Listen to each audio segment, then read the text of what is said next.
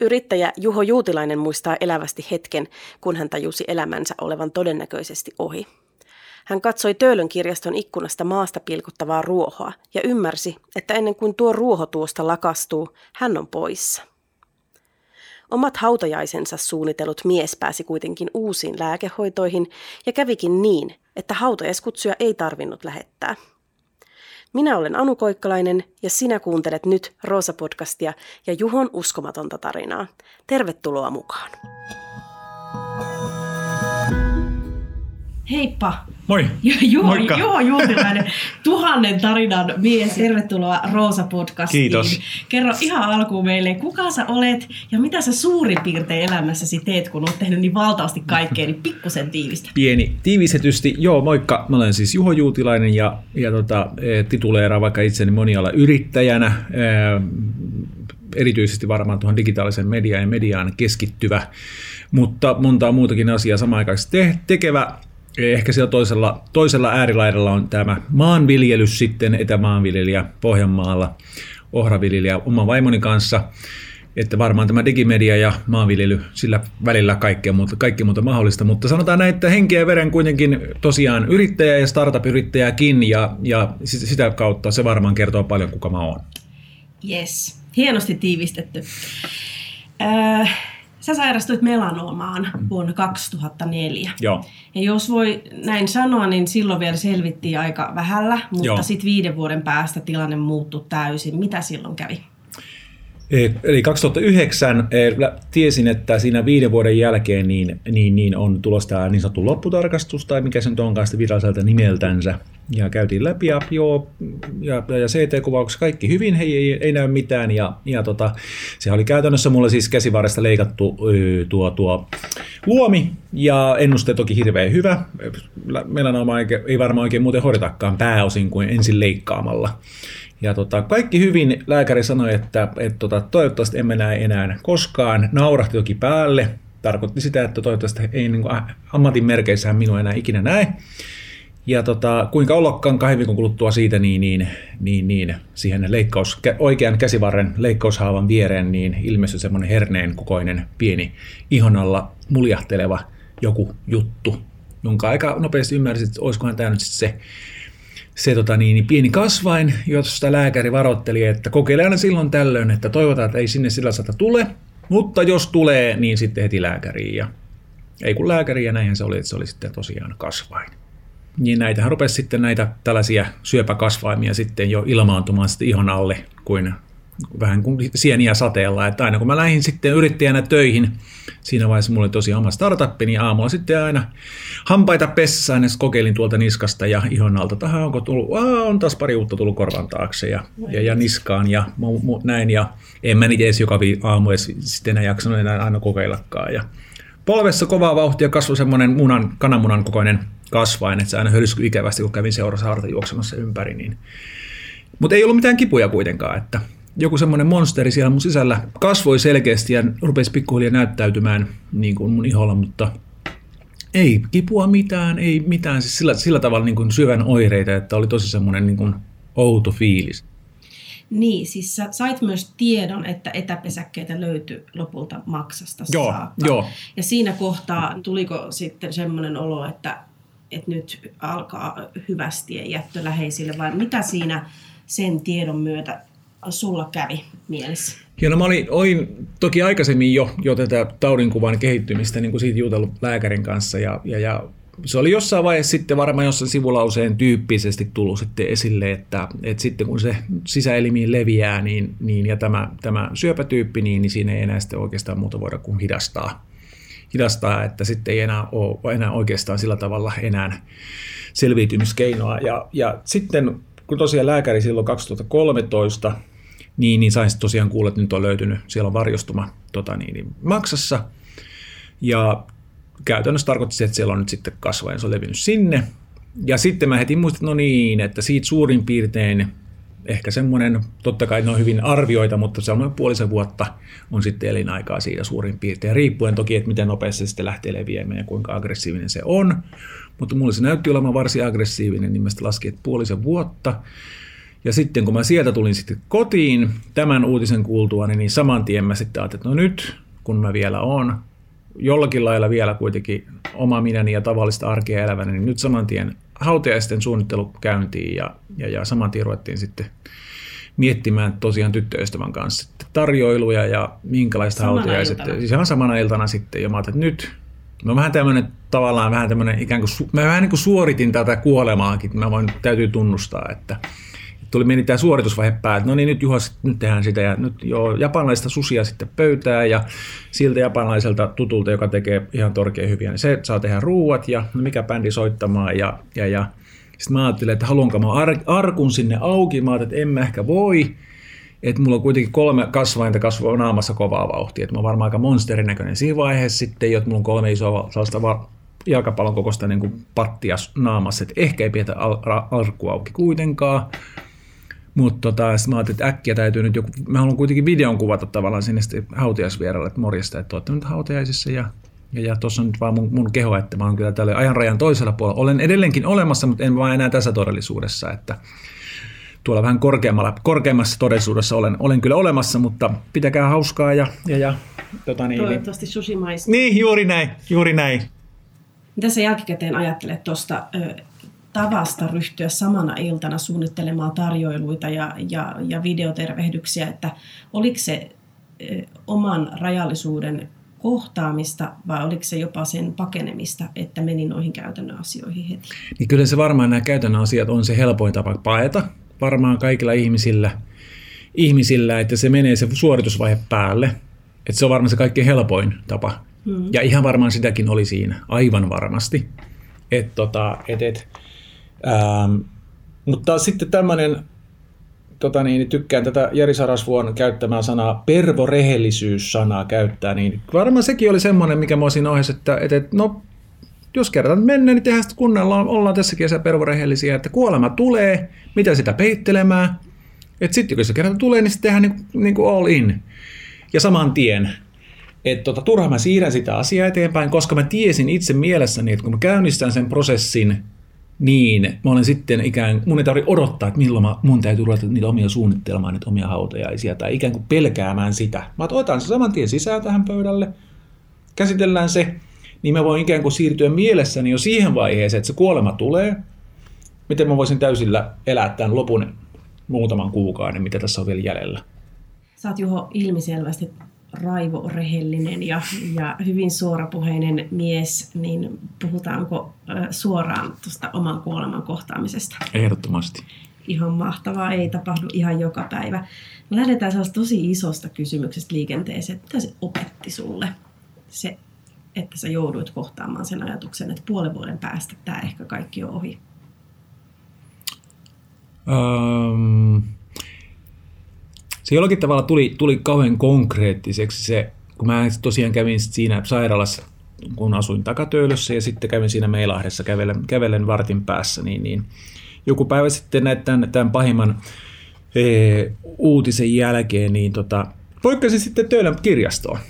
Ja tota, olin siinä vaiheessa kanssa aika lailla vielä, vielä shokissa ja sitten kattelin sitä ikkunasta ulos ja ja, ja se nyt sattui olemaan semmoinen vuosi, että ei ollut lunta maassa, ruoho kasvoi siinä sitten ikkunan takana, vaikka ollaan tammikuussa vihreää ruohoa siinä. Ja, ja tota, mä katsoin sitä ruohoa ja yhtäkkiä tajusin, että ennen kuin tuo ruoho tuosta lakastuu, niin meikällä on jo pois.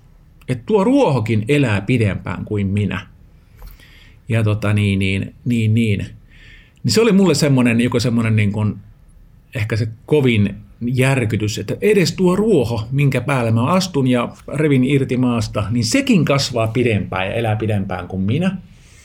Niin se oli mulle semmoinen pysäyttävä kokemus, että, että näin hauras ja ohut ja lyhyt tämä ihmisen niin kuin elämänlanka on, että se voi niin kuin katketa tosta vaan. Ja kuinka niin kuin, jotenkin, nyt sanoisin niin kuin, merkityksettömyyden kokemus oli yhtäkkiä semmoinen kauhean vahva, että, että, tota, että, että ää, miten millään itse asiassa on sitten enää mitään väliä, jos tämä kuolema tuleekin tällä tavalla, ja kun se jokaisen eteen joka tapauksessa tulee, mm. niin, tota, niin, niin. Ei mua niin kuin, sillä tavalla niin kuin mikään harmittanut, enemmänkin mä olin tyytyväinen siitä, että mä olin uskaltanut elää oman näköisen elämän ja reissata ja nähdä maailmaa ja tehdä asioita, että pystyin sanomaan itselleni hyvällä mielellä, että olen ainakin kuolen niin kuin, niin kuin elämästä kylläisenä saaneena. Ja sitten samaan aikaan myöskin kyllä mulla oli semmoinen niin kuin surullinen olo tavallaan siitä, että näinkö tämä sitten, tässäkö tämä oli. Tässä kyllä, mä voisin melkein laulaa sitä biisiä. Että, et, tota niin, niin. Mutta oikein se oli semmoinen, niin kuin, niin kuin, semmoinen tunne mylläkkä, että sama aika otti päähän, ja sitten tosiaan se suru siitä, että tässäkö tämä sitten oli, että niin, tota, eihän tämä niin näin pitänyt päättyä. Hirveän moni on varmaan käynyt tota, niin, niin, ee, Fatserin tehtaalla jollain luokaretkellä tai koko jossain näin. Se tulet siihen huoneeseen, missä karkkia on niin kuin, niin kuin ihan järjettömästi. Ja sanotaan, että nyt teillä on viisi minuuttia aikaa, saatte ottaa. Ja tulee semmoinen olo, että eihän se ole mahdollista. Mä haluaisin ottaa kaiken täältä mukaan. Ja viides minuutissa mä tiedän se, että mä en, et, et, eihän mun käsinkään edes mahu, niin kuin, miten mä saan niin kuin edes siihen. Puhumattakaan, että ehtisin syömään. Mm. Niin tulee semmoinen niin kuin lapsen semmoinen niin kuin, niin kuin sellainen pakahtuva, semmoinen niin kuin suorastaan epätoivo, että, että kun mä haluaisin kaiken mukaan, mukaan mutta kun mä en ei, että, että vähän semmoinen niin panikinomainen tunne, niin vähän samanlainen fiilis varmaan oli siinä, että, että mutta eihän mä ei, eihän mä ei, eihän mä ei, eihän mä ei, eihän mä ei. Semmoinen, semmoinen niin kuin pelko tai paniikki. Se oli semmoinen yksi, yksi niistä tunteista, mikä oli myöskin silloin pinnalla. Kuulijat ei sitä kuule, tai siis ne kuulijat eivät sitä aisti, minkä minä aistin. Eli vaikka sulla on noin surullisia asioita tässä yhtä aikaa käynnissä, niin silti se on niin huomio ja kaikki elämän virta on koko ajan, ikään kuin sä valitsisit katsoa sitä kaunista puolta ja niin kuin väkisin, niin, niin tuleeko toi synnyn lahjana susta vai oletko niin kuin löytänyt jotain, mikä on löydettävissä? Että, että se masennus ja suru ja se kuolemanlaakso niin sanotusti, niin se ei mm. vie sua mukanaan. Olen sielläkin ollut kyllä, että mä oon ollut kolmeen vaiheeseen ihan, ihan kunnon masennuslääkitykselläkin kyllä, että muistan kun ensimmäisen kerran silloin kun tosiaan tämän, tämän syövän 2004 sain siitä kuulla. No siinä oli sitten ne eroprosessit käynnissä ja kauheat velat päällä ja, ja kun oli työttömänä ja tuntui, että eihän tässä elämässä enää mikään tunnu enää toimivan niin kuin toivoo, niin, tota, niin, niin lääkäri sitten määräsi tota, niin, niin, masennuslääkekuurin. Meikäläinen on sitä mieltä, että minä en nappia naamani heitä. Ja tota, kahden viikon kuluttua lääkärin kanssa uudelleen tapaaminen ja, ja, eihän se masennus ollut siinä aikana mihinkään lähtenyt, vaikka luuli, että tässä vaan sitten selätetään. Mm lääkäri sanoi, että ne ei ole palamista enää sitten enää hänen luokseen, ellei noita, no, rupea, rupea noita nappia syömään. Ja no mähän rupesin niitä popsimaan ja kahden viikon kuluttua tajusin, että hei, elämä voittaa. Nämähän toimii. Monenmoisessa terapiassa on siis käynyt, niistä kyllä voin myös suositella kyllä ehdottomasti ihmisille, jotka sitten tätä prosessia käy läpi, että viimeistään tässä vaiheessa kannattaa se terapeutti ottaa niin kuin langan päähän ja, ja varata aika ja ottaa ihan useampikin sessio sieltä. Et se on todella mahtavaa päästä itse tutkistelun kautta tavallaan tutustumaan oma itsensä paremmin. Ja mulle tämä positiivisuus on vähän semmoinen e, jopa defenssi ja jonkinnäköinen jopa ehkä pakokin keino. Terapeutti sanoi, että niin Juho, että tiedetään, että, että sinulla tuota positiivisuutta on kyllä erittäin paljon, mutta se on sinulla myöskin tämmöinen pakokeinokin välillä, että se on välillä ihan hyväkin defenssi, mutta se on hyvä tiedostaa, että se on välillä vaan semmoinen pako, millä mä ikään kuin, kun sä käytit sanaa väkisin, mikä on mun mielestä hirveän hyvä. Koska mulla välillä on semmoinen olo, että mä vähän väkisin yritän niin sitä positiivisuutta vääntää läpi. Eikä se ole kuitenkaan ratkaisu. Mun täytyy kyetä ne kaikki ikävät ja masentavat tunteet ja fiilikset myöskin kohtaamaan. Mm. Mutta sitten kun mä oon kohdannut ne, niin sitten sen jälkeen ehkä se on myöskin sitä luonnetta että, ja vanhemmilta opittua, että sitten aina vaan kuitenkin sitä jotakin kirkkaampaa ja valoisampaa kohti sitä kuitenkin mennä, että se kuitenkin auttaa. No nyt varmaan tulee se tuhannen taalan kysymys, mitä moni, moni aina just miettii, että mä oon kuullut tämän, että ne pitää ne kaikki tunteet kohdata, mutta miten se tehdään? Puhumalla. Kyllä se on ehdottomasti se puhuminen, se ihmisen kanssa, ihmisen kohtaaminen ja, ja, ja parhaimmillaan ihminen on niin kuin itsensä paras terapeutti ja jotta sä voit löytää itsesi, niin sulla täytyy olla joka ihminen, joka tekee oikeita hyviä kysymyksiä. Ja yleensä terapeutit aika hyviä tekemään niitä oikeita kysymyksiä. Ja itse asiassa terapiaa ei kannata pelätä, koska käytännössä mistä on kysymys, siinä on joku tyyppi, joka tekee oikeanlaisia kysymyksiä. Ja sitten sanoo, että hei puhu. Ja sitten mä vaan puhun ja oivan ja löydän itsestäni kaiken näköistä hauskaa ja ehkä pelottavaakin ja aika ikävää ja paskastakin, mutta se kuuluu siihen kokonaispakettiin. No, sä oot sanonut Syöpälehden haastattelussa aikoinaan, että parhaimmillaan kärsimys ja vastoinkäymiset pakottavat ihmisen löytämään itsensä ja elämän oikeat mittasuhteet. Miten ne sun mittasuhteet meni uusille paikoille tämän oman kokemuksen myötä? Varmaan semmoinen liian optimistinen ja maailmaa syleilevä, minä pystyn kaikkeen, minä voin muuttaa maailmaa. No ehkä nyt sellaista, sellaista ihan ollut, mutta semmoinen niin kuin jonkinnäköinen semmoinen ee, menestys, minä panostan ja minä onnistun ja minä teen ja tästä tulee hyvää tyyppinen semmoinen niin kuin kirjallisuudesta, tällaista menestyskirjallisuudesta tuttu tämmöinen niin kuin itsensä tuloksiin pakottava ja puristava minä, niin se kuoli siinä pois. Ja tilalle tuli se joka sanoi, että mm, en mä nyt jaksa itse asiassa roikkua nyt somessa. Nyt ei kiinnosta. Mä saan elää just sen kokoista elämää ja näköistä elämää, kunhan se on vaan niin kuin lähimmäistä rakastavaa ja tasapainosta mun niin kuin lähimmäisten kanssa. To, to, ja toki myöskin niin kuin lähimmäisten kanssa, eli kaikki ihmisten kanssa, niin, niin silloin kun niin se itsensä löytäminen on ollut varmaan se semmoinen, ja semmoinen niin kuin sisäinen rauha ja lepo. Kiire on pois, se niin kuin, niin kuin Duracell pupu Juho, joka tuolla juoksee tekee, no kyllä mä edelleenkin kyllä teen monta asiaa, mutta se ei enää ole sellaista niin kuin itsensä niin kuin piiskaamista ja pakottamista, että mun on saatava aikaiseksi, jotta minä saan sitten hyväksynnän muilta, että, että Juho on, on saanut sitä ja tätä ja tuota aikaiseksi. Aivan sama, vaikka ei kukaan tiedä yhtään mitään, kunhan mulla itselläni on sisäinen rauha, että jes, nyt mä koen eläväni sellaista mun oman itseni kokoista elämää, niin se on semmoinen kokemus, minkä mä haluaisin jokaiselle niin kuin antaa sun tarina on hurja, mutta se on kaikkea muuta kuin surullinen tai toivoton tämän syövän sairastamisen osalta. Eli sulle kävi nyt niin hyvin kuin vaan voi käydä. Mm. Eli siinä kohtaa, kun sä jo suunnittelit omia hautajaisia, niin sä saitkin mahdollisuuden päästä mukaan niin kuin uuteen lääkehoitoon. Ja sulle annettiin siis immunoterapiaksi kutsuttavaa hoitoa. Mm. Niin Kerro siitä. Lääkäri ku, kuvasi, ennen kuin tämä aloitettiin tämä immunoterapia, tämä, tämä kliininen lääketutkimus, mihin mut sitten niin kuin hyväksyttiin mukaan, lääkäri sanoi, että tämä saattaa, tässä on vähän semmoinen, että tämä saattaa olla vähän liian hyvä ollakseen totta. Että tämmöistä huhuja nyt liikkuu maailmalla tuolla tutkimuspiireissä.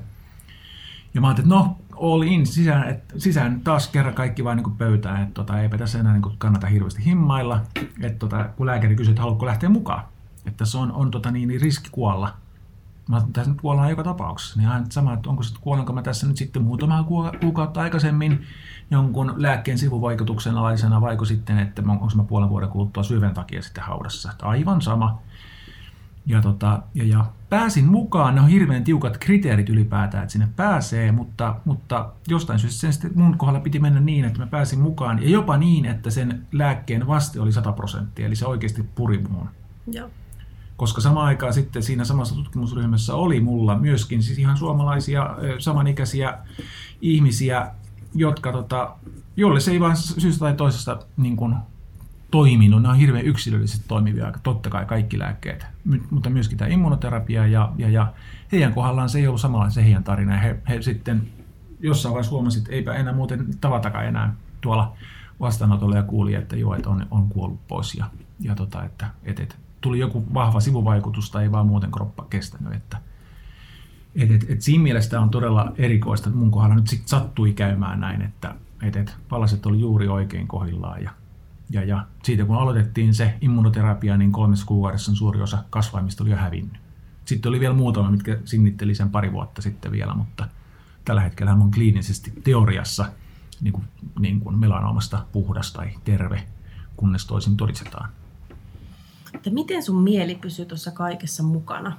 Siinä meni varmaan se just ehkä sen kolmisen kuukautta, kun sitten kun oli, oltiin, kun lähdettiin sieltä helmikuusta 2013 liikkeelle ja oltiin siinä toukokuun tietämillä kolme kuukautta tullut. Niin mä luulen, että siinä vaiheessa oli ehkä semmoinen taitekohta, mä tajusin, että kyllä nyt taisi täytää, taitaa käydä niin, että nyt täytyy hautajaisia siirtää. Ja täytyykin, ei ollut vielä kutsuja lähtenyt, mutta tyyliin kuvainnollisesti, että ei tässä nyt vielä kutsuja kannata vielä ihan pistää liikkeelle. Mutta kriisin paikka olikin se, että me jäi henkiin. Mm. Eli se olikin yllättäen semmoinen, että hei hei, ei, ei tota niin, et, et, mieli oli jo lähtenyt.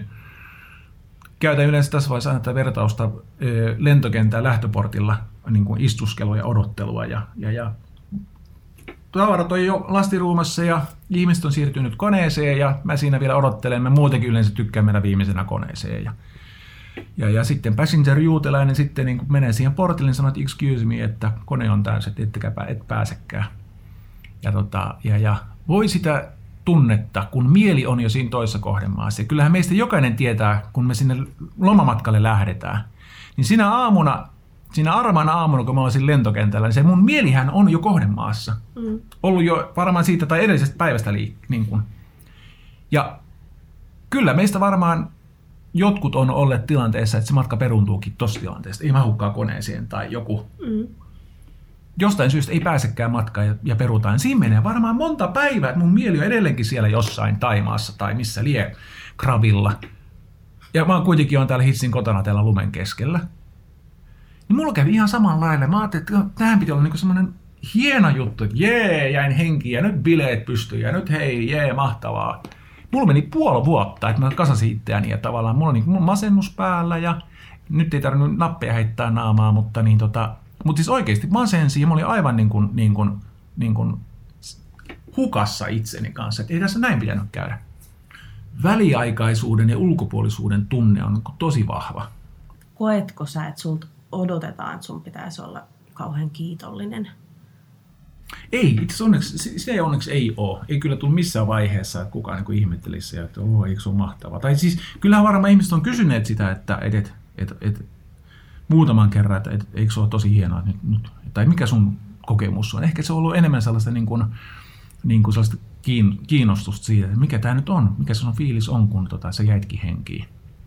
Et ei kyllä yhtään ei ole tullut sellaista, että hei nyt on kiitollinen ja, ja, ja mutta ei, ei myöskään hirveän paljon tätä keskustelua myöskään niin kuin tavallaan spontaanisti tuu käytyä kyllä. Että kyllä se kuolema teemana on kuitenkin semmoinen, että ei siitä hirveän helposti tai ihan ainakaan ihan ensimmäisenä kyllä lähipiirissäkään jutella. Tuleeko sulla joskus sellaisia läheltä piti kokemuksia ihan vahvasti jotenkin, että mä oikeasti olin jo astumassa siihen lentokoneeseen, joka vie ajan, ajan tuolle puolen. Ja sitten yhtäkkiä aivan, aivan mystinen niin kuin käsi ohjaskin sun tarinan toiseen suuntaan, että, että tuleeko sulla semmoisia niin huimaavia tunteita, että tämä voisi olla ihan toisin. Joo, kyllä nyt voisi sanoa melkein, että siis viikoittain mä oon tilanteessa, että yhtäkkiä on, on seuraan kuin ulkopuolelta elokuvasta tilanne, että tässä mä nyt olen, itse asiassa ei pitäisi ehkä olla, jos tarina olisi mennyt toisella tavalla. Tämänkin olisi jäänyt kokematta. Ja sitten mä seuraan sitä tilannetta itseäni siinä tekemässä ja juttelemassa. Ja, ja, ja se on hassu fiilis, mutta mä niin seuraan täysin sellaista niin tarinaa, mikä jatkuu, minkä ei olisi täytynyt jatkua. Ja mä oon täysin ulkopuolinen. Ja sitten, aah, tältä tuntuu tämä tilanne. Onpa, aah, mulla on tommonen tunne. Että et siis todellakin semmoinen, vähän hassukin semmoinen täysin ulkopuolisen semmoinen, vähän mulla niin kuin silmät tuolla jossain katon rajassa, mä katselen, seuraan tätä tilannetta, miten tämä nyt menee. Ja, ja, ja vähän sanon, että no, onpas mielenkiintoista. Tämä menikin kuitenkin näin, että okei. että joo, kyllä. On, on, on hassuja fiiliksiä kyllä välillä. Ja tämä on ihan viikoittainen tämä tämmöinen. Ehkä sen tähden, vaikka mä oon ollut aina tämmöinen niin kuin heittäytyjä elämässäni, niin ehkä vielä enemmän tässä on semmoinen niin asenne nykyään elämässä, että kun se on niin lyhyt, niin niin jos tulee mahdollisuuksia ja jotakin asioita eteen, niin kyllä mä sitten, jos ei ole ihan mahdottomia, mahdottomia ja olosuhteet mua vastaan, niin kyllä mä sitten aika lailla kyllä olen valmis kyllä lähtemään ja heittäytymään asioihin mukaan. Että, et, et, silloin kun ne ovat sellaisia hyviä ja, ja, ja, ja niin kuin, niin kuin elämää jollakin tavalla eteenpäin vieviä ja positiivisia asioita, niin ehkä se pieninkin, pieninkin ja viimeisinkin pelko, heittäytymisen pelko, niin, niin on hävinnyt, vaikka tässä jo keski rupeaa pikkuhiljaa muutoksiakin vähän karttamaan, mutta kuitenkin. Kiitos Juho ihanasta Kiitos. haastattelusta.